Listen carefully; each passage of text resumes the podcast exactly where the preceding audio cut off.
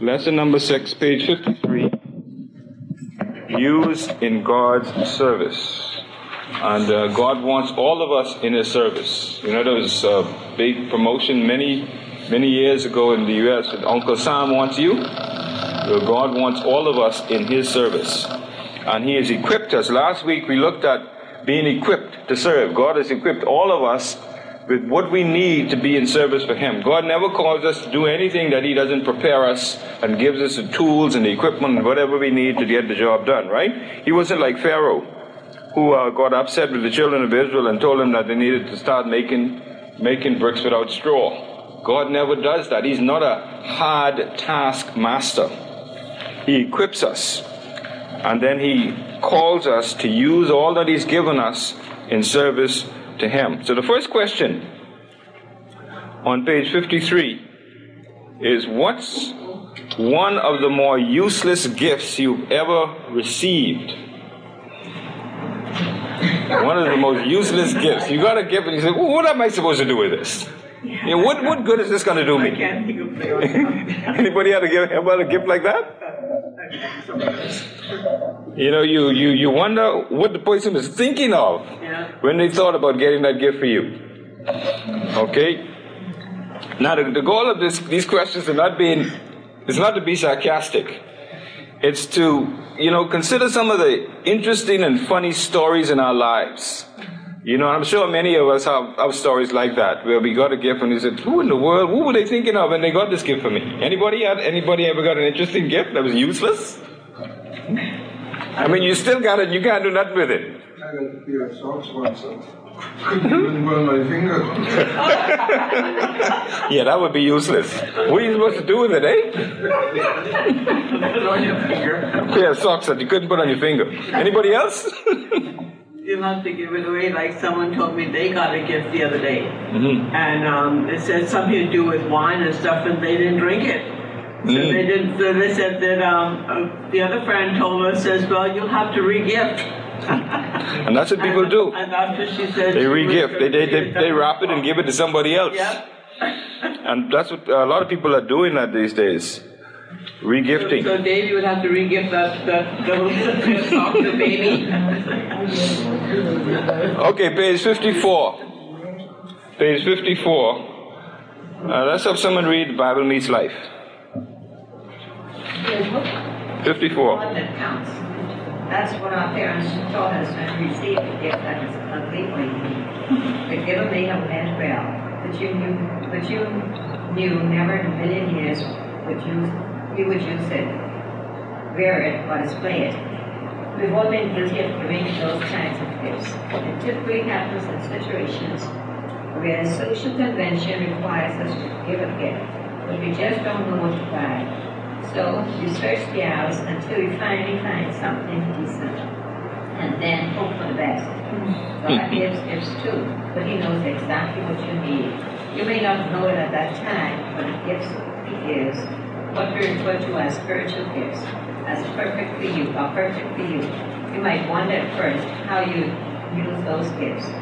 But as we'll see in this session, God has a plan for both you and your gifts, and He expects you to use them. Okay, so as you notice, God has a plan for both you and your gift. Apparently, there are some people who have gifts and they're just sitting on them. You can't re-gift these gifts. Okay, you may be able to re-gift the ones that people give you, but you cannot re-gift the spiritual gift that God gives you. You got to use it. And one day God is going to ask you what you did with it. And you're going to have to give an account. And the first line there, it's the thought that counts. I hear one preacher said one time, uh, they didn't think much of him. the first sentence. It's a gift. It's, it's a thought that counts. Fred Price said, they didn't think much of it. and that's true. That is true. People say that it's a thought that counts. But a lot of thought don't go into sometimes the gifts that people get for, for individuals. Okay, let's see what the Bible has to say about all this stuff. Um, 1 Corinthians chapter 12, Uh, someone read uh, 12 to 16 on page 55, please. For as the body is one, one and has many parts, and all the parts of that body, though many, are one body, so also is Christ. For we were all baptized by one Spirit into one body, whether Jews or Greeks, whether slaves or free, and we were all made to drink of one Spirit. So the body is not one part, but many. If the foot should say, Because I'm not a hand, I don't belong to the body, in spite of this, it still belongs to the body. And if the ear should say, Because I'm not an eye, I don't belong to the body. In spite of this, it still belongs to the body. Okay, now notice there's a definition there for made to drink of one spirit. See that? It's to give us a better clarity and understanding of what that phrase means. Paul is probably alluding to the words of Jesus found in John 7 37 to 39. When an individual trusts Jesus as Lord and Savior, Jesus satisfies his or her deepest thirst by sending the Holy Spirit into that person's life. All believers are able to drink from these streams of living water. And so that definition is just to give us a clarity on what he means by that phrase, made to drink of one spirit. Okay, now Jesus and uh, when we look at verses 12 to 13, 12 to 13, 12 and 13, uh, one of the things behind the verses that Jesus' plan for his church was that it functioned as a unit, not disjointed, but functions as one unit or as one body. However, the church at Corinth experienced division and disunity in a whole number of ways. That church was just in utter confusion. Paul had already addressed the problem in chapters 1 through 3. But here in this, these verses, he used, a, he used broader categories to emphasize that no human barrier should divide the body of Christ, including Greeks and Jews, in addition to slaves and free. So, how could people from such opposite backgrounds and conditions worship together within the local church? You know, so many people are different. This person is like this and another person like that. The answer is that they are all baptized by one spirit into one body. The word baptize is a translation of a Greek term which literally means to submerge or to immerse. And we get a baptism this evening. Trust that uh, many of you will try to make it. Paul was referring to the physical act of water baptism. Well, he wasn't rather referring to the physical act of water baptism. He was referring to one aspect of what it takes, of what takes place at the moment of salvation, when the individual is united through the Holy Spirit with the body of Christ. With the phrase made to drink of one spirit that we just read, that we just looked at, Paul used what we might call parallelism to restate his point. He was probably alluding to the words of Jesus found in chapter 7 of John, verses 37 to 39. When anyone trusts Jesus as his Lord and Savior, Jesus satisfies his or her deepest thirst by sending the Holy Spirit into that person's life. All believers are able to drink from these streams of living water, according to verse 38 of John chapter 7. As Paul stated in Galatians chapter 3, verses 27 to 28, these relational unity, this relational unity overshadows all other relationships and circumstances that a believer may have in, in their lives. For as many of you as have been baptized into Christ have put on Christ like a garment, there's no Jew or Greek or slave or free or male or female for you are all one in Christ Jesus. And that's the point that Paul is, is, is, making. He's making it very clear that we are all one.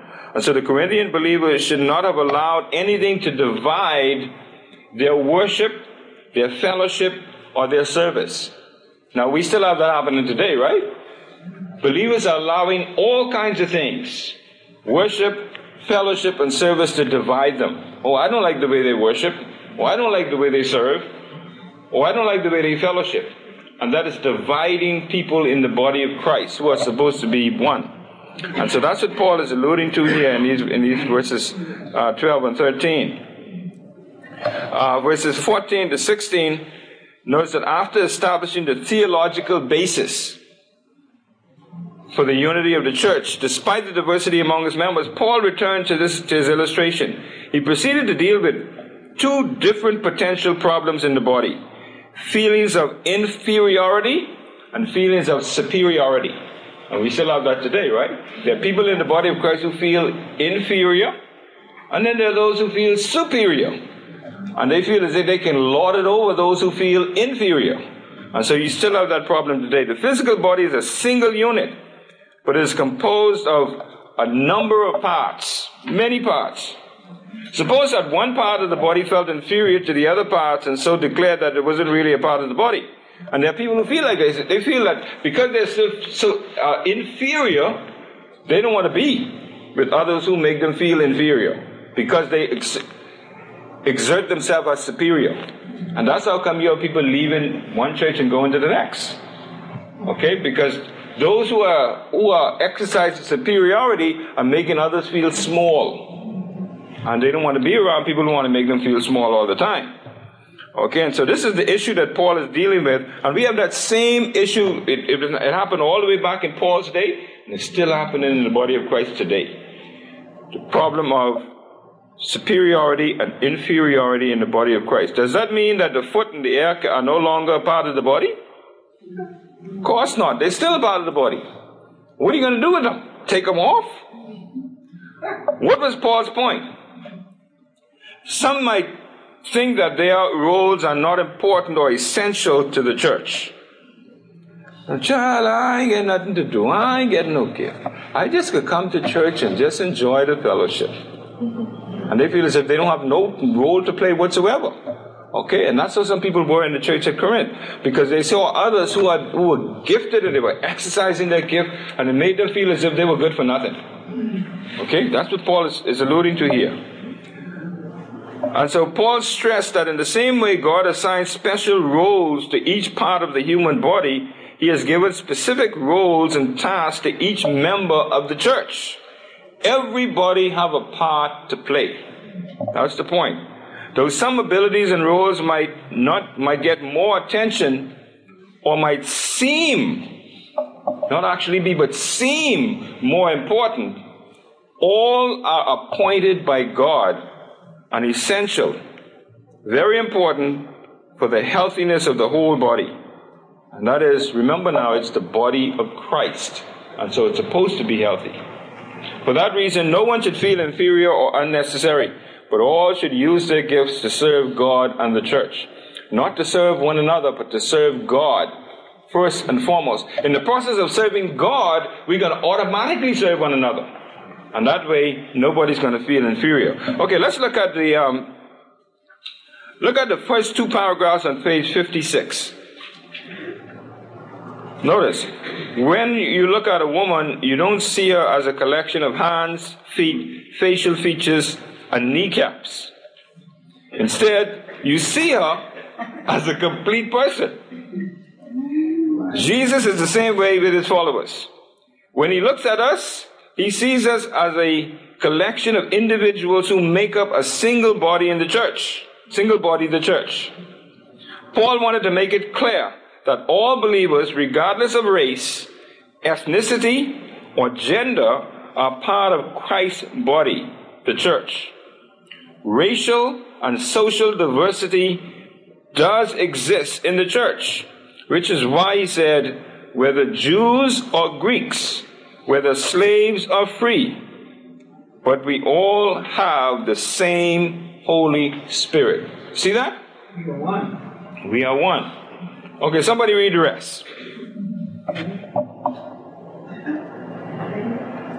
Still, our differences can become a source of conflict.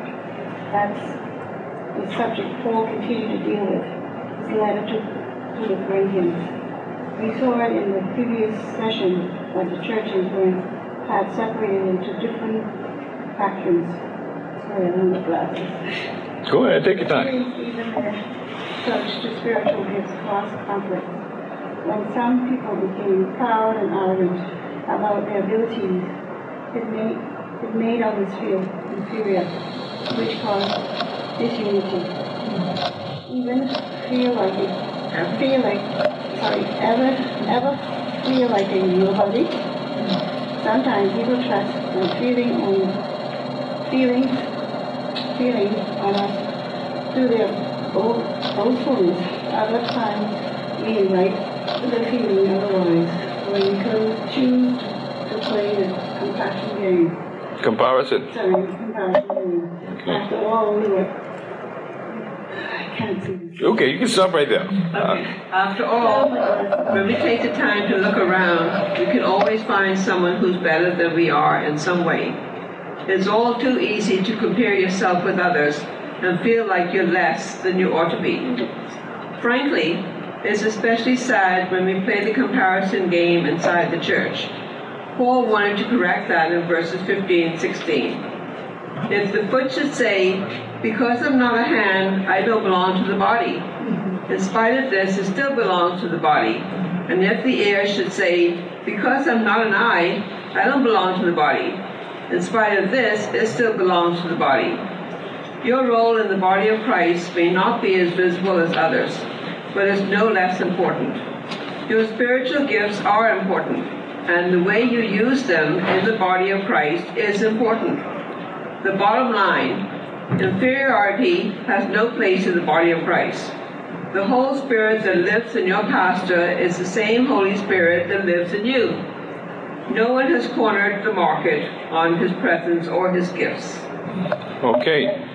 Question number two on page 56. Why are we going to get back to a couple past portions to that in a minute, but notice the question. Why are we often tempted to compare ourselves to others? Why are we often tempted to compare ourselves to others? Anybody?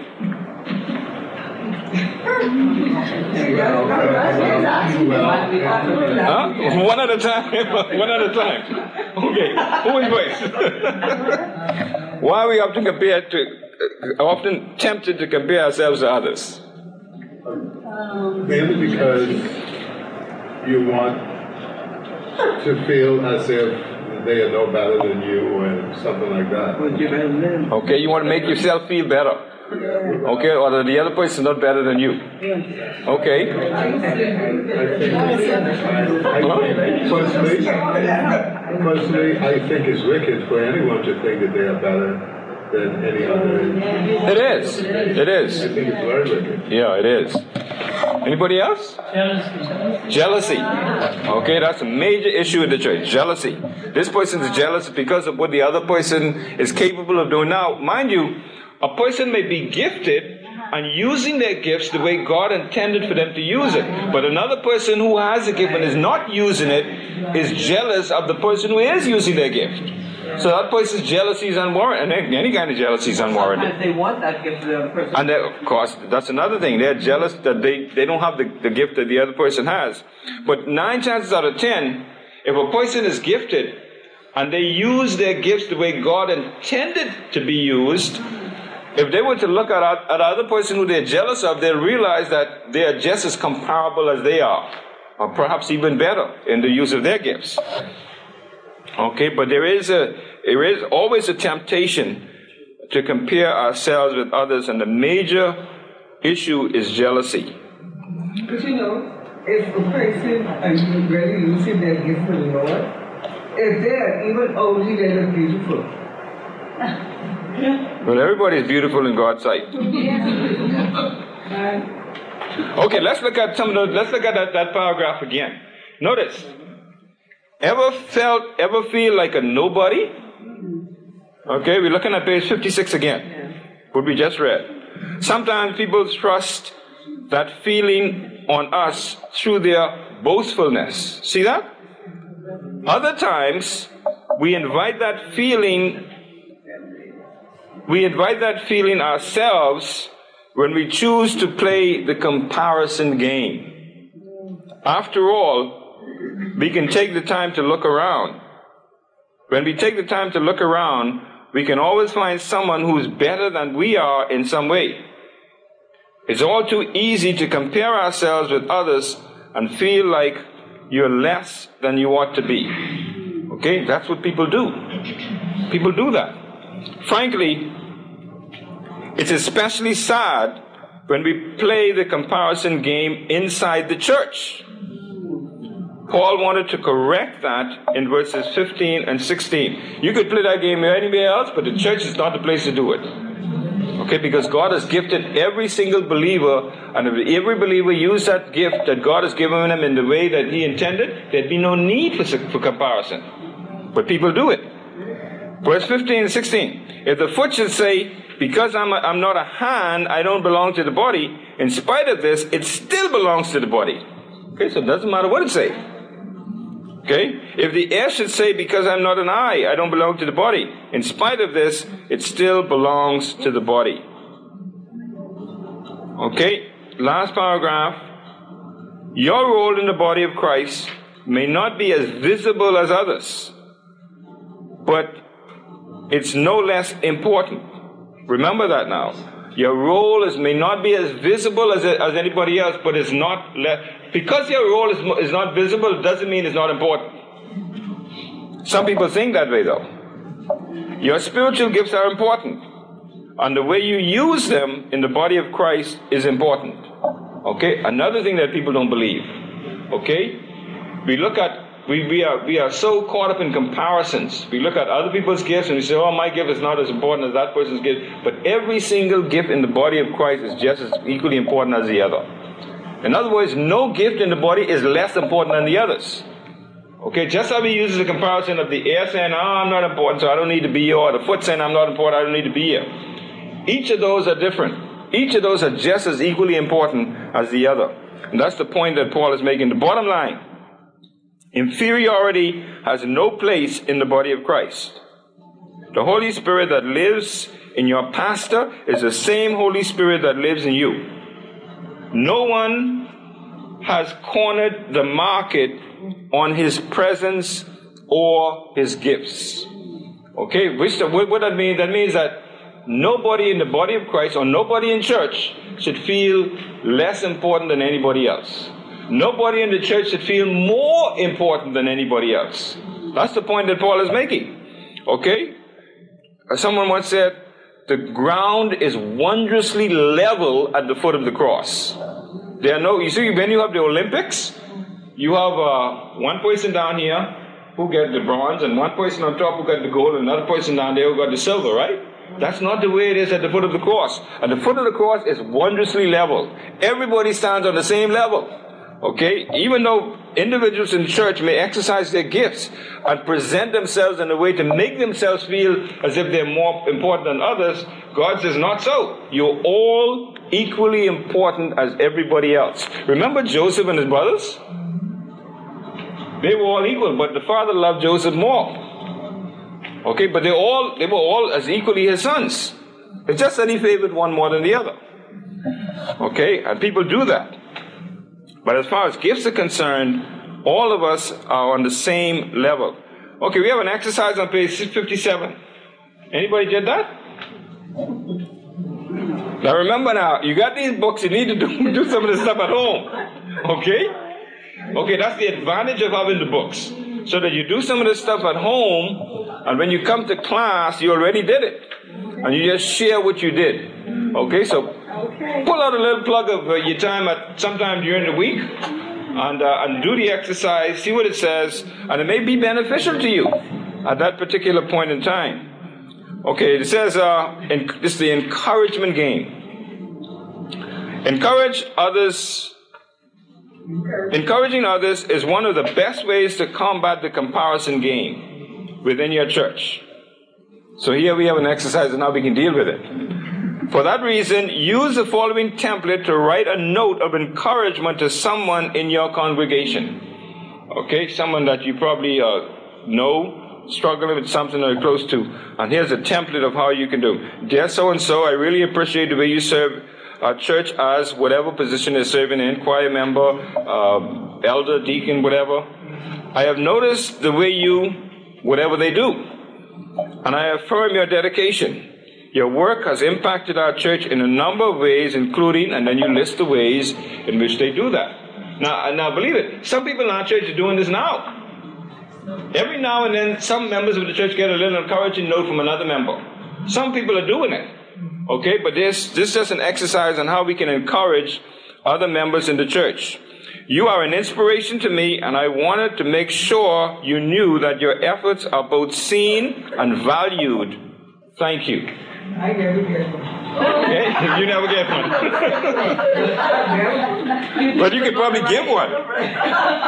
But you know, sometimes, sometimes it takes giving one to, to, to spur people on. You know, but it's a good idea. You know, I, I can do this to somebody else. Okay? But people do it all the time. Uh, so that's a good exercise to do. Okay, uh, 1 Corinthians chapter 12, verses 21 22 on page 55.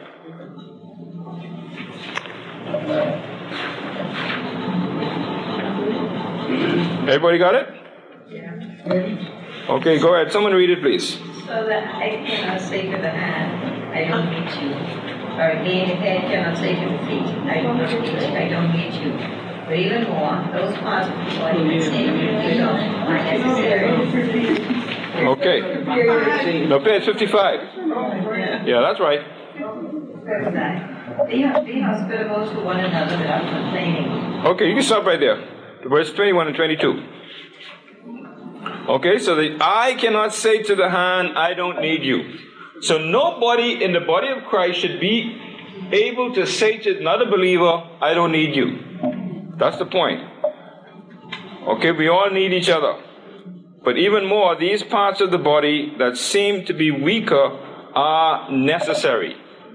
In other words, some members in the body treat other members in the body as if they're good for nothing. Good, but good for nothing.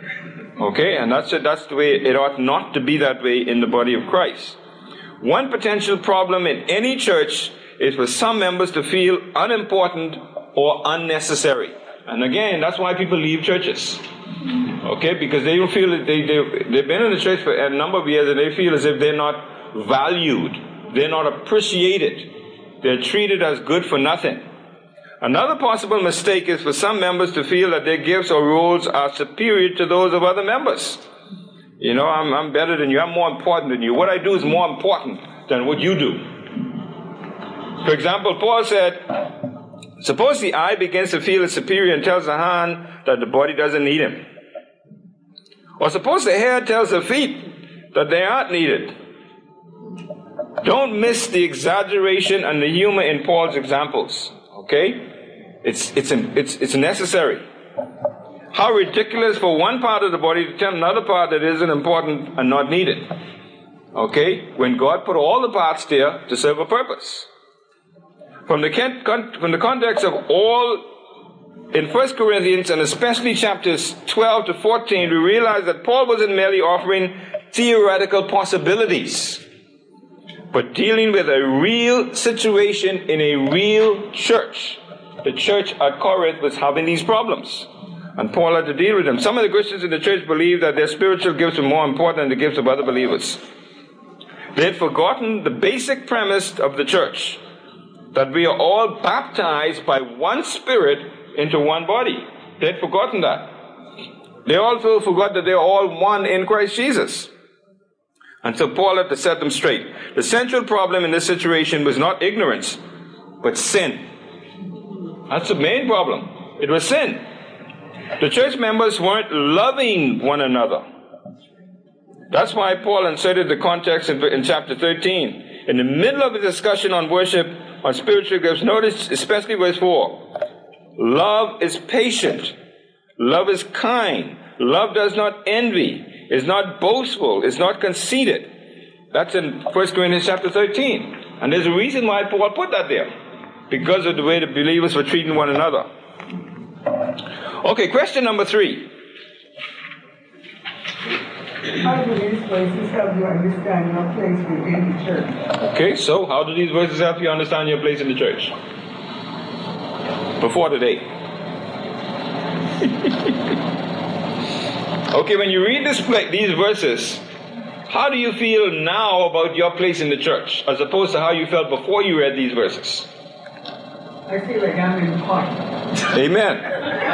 Amen. And they can't do without me. That's right. And that's what Paul says. That's what Paul is saying. They, one part can, the body can't do without this part. That's what he's saying. And that's what these voices are supposed to tell us. That we are important. All of us are just as important as everybody else in the church. And none of us should feel inferior. Okay. This is to let the ones who feel like they are unimportant come alongside them to encourage them and say to them, I, I love you just important. That's right. This is a thought. That's right. Brother Randy, um, we all do, and there are, even you talk an, an analysis of everyone that's here present. Mm-hmm. There are people in here right now who, if you talk about all this environment, they will not be able to feed themselves, owing to the fact that a lot of us does not have the personality to go up to someone who they do not know Mm-hmm. and ask for help or whatever the case may be, they would stay there. And it is just a common factor that we have to carry people along. Mm-hmm. It's no fault of theirs, but that's just the way some people are. Uh, men who take a man, many men. Mm-hmm. So I found that can go up to a woman and says, May I have this dance with you? this is the way how the woman out. Mm-hmm. Mm-hmm. That's true. Here again, there are some home like myself who talks too much. You said that. No, it's not. Nobody said that. You said that. He said that. But it's true. Brenda said that. He said, but just like, Huh? Brenda said, but just like, you mean just. and my brother V said many years Uh-huh. in the evangelist company, there are two types of person. The dummy and the guy who talks too much. Well, you gotta have them both. You need both of them, right? You gotta have, that's what diversity is all about. Think about what it would be like if you have everybody was the same. Okay? That's the way God made us. Show me the perfect person and I'll leave. That's the way God made us. And we have to appreciate who we are because that's the way God placed us, that's the way God made us, and He placed you where you are because you're needed where you are. Yeah, but then again, also you also um, have to look around. You see, you have to really know people in order to understand this. Because the person who really is shy will not come out and says, "Well, I can't do this," or "Could you help me?" You have to know people in order to pick the person up and take them along. Mm-hmm. Yeah, you have people like that. Mhm. Okay, let's look at another passage, uh, 1 Peter chapter 4, on page 55. Someone read that. 55. Good one. Be up, be hospitable, Yeah, that's it. Go ahead. be hospitable um, to one another without complaining. Based on the gift each one has received, use it to serve as good manners of the grace of God. If anyone speaks, it should be as one who speaks God's words. If anyone serves, it should be from the strength God provides, so that God may be glorified through Jesus Christ in everything. To him belong the glory and the power forever and ever. Amen. Amen. Okay, so Peter is saying, be hospitable to one another without complaining. Let's look at the, the paragraphs on page 59. Someone read those. But let me read the first one, and someone will read the rest. Notice, we find some brief instruction in 1 Peter about how to use our gifts. We can sum up the main idea like this serve others as Jesus would serve them, and speak to others as he would speak to them. Everything we do must be immersed in an attitude of Love. Okay, someone read the rest. Hospitality is a very tangible expression of love, which is why Peter wrote, Be hospitable to one another without complaining. Even among non-Christians in the first century, hostility was simple, was simply a common courtesy. God's people don't welcome others out of duty. Rather, we do it cheerfully, without complaining. That speaks of a joyous and loving attitude. Love is expressed in whatever spiritual gift we use. We receive our spiritual gifts by the grace of God. So when when we use our gifts in a loving manner, do, doing so in a way that extends grace to others, we point to one another, the one who has extended grace to us. In Peter's words, we use our gifts so that God may be glorified through Jesus Christ in everything. No two people will serve in exactly the same way. But each of each of us will serve with the great with the gifts God has given us and wherever He's placed us. Based on the gift each one has received received, use it to serve others as God manage as good man sorry, good managers of the various grace of God. I like that word very it means multicolored. When you serve and I serve, each in our different ways, God as God has gifted us, gifted us. Together we bring glory to God like a beautiful rainbow. Okay. So we see that based on the gift each one has received, use it to serve others. You see that? Based on the gifts, not, not the, gift you want that somebody else has, but the, based on the gift that you have received, use it to serve others as what? Good managers. Now we know what a good manager is, right? When you go to the store and the service ain't good, you ask for the manager, right? right? And you based your determination of how good that manager is based on how he satisfies your needs. Okay, if the manager is, is kind and considerate and says, yeah, okay, I understand, then that's a good manager as far as you're concerned, right? So we know what a good manager is. It says, use our gifts as good managers of the varied grace of God. Okay, let's look at how we can live this out now as we wrap it up. Page 60. How will you actively use your spiritual gifts this week? Consider the following options. Just do it. That's number one. Don't let yourself fall into the trap of waiting for circumstances to be just right before you use the gift God has given you. Make a plan right now to take action and do something in service to God's kingdom. Okay, so don't sit around waiting for the time, the right time. Do something now, he says. Okay, just do it. And then secondly, find help. Using your spiritual gifts doesn't have to be a solo operation. Okay, not an or, or one man band. Find someone to join you in serving God and serving others through your spiritual gifts. Okay, you may be shy in doing something on your own. Okay, so find somebody else to do it with. Get a buddy. That's what he's saying. Okay, and as, as uh, Brother Cliff said, you know, sometimes we're shy and we don't want to do this and we don't like, so you need somebody to help you come along do it. That's what it's talking about here in this one. Find help. On your own, you may not want to do it, but if you find somebody else who can buddy with, then more than likely you'll do it. So find help. And then number three, encourage others. Find a way to encourage someone who's struggling with his or her sense of value in the church. Know anybody like that? Okay. Send a note, like the little note we just saw, the encouragement, a note like that. Send a note or seek out a tangible way to remind that person of his or her value in the body of Christ.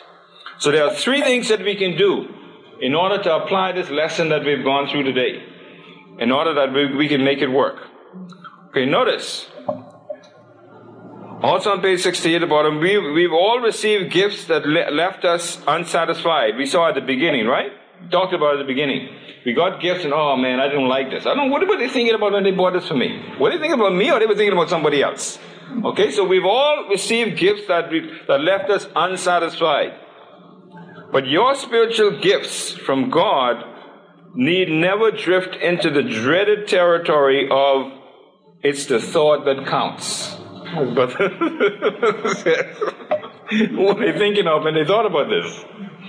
Your spiritual gifts are both useful and valuable in your context. The next step is up to you. Amen?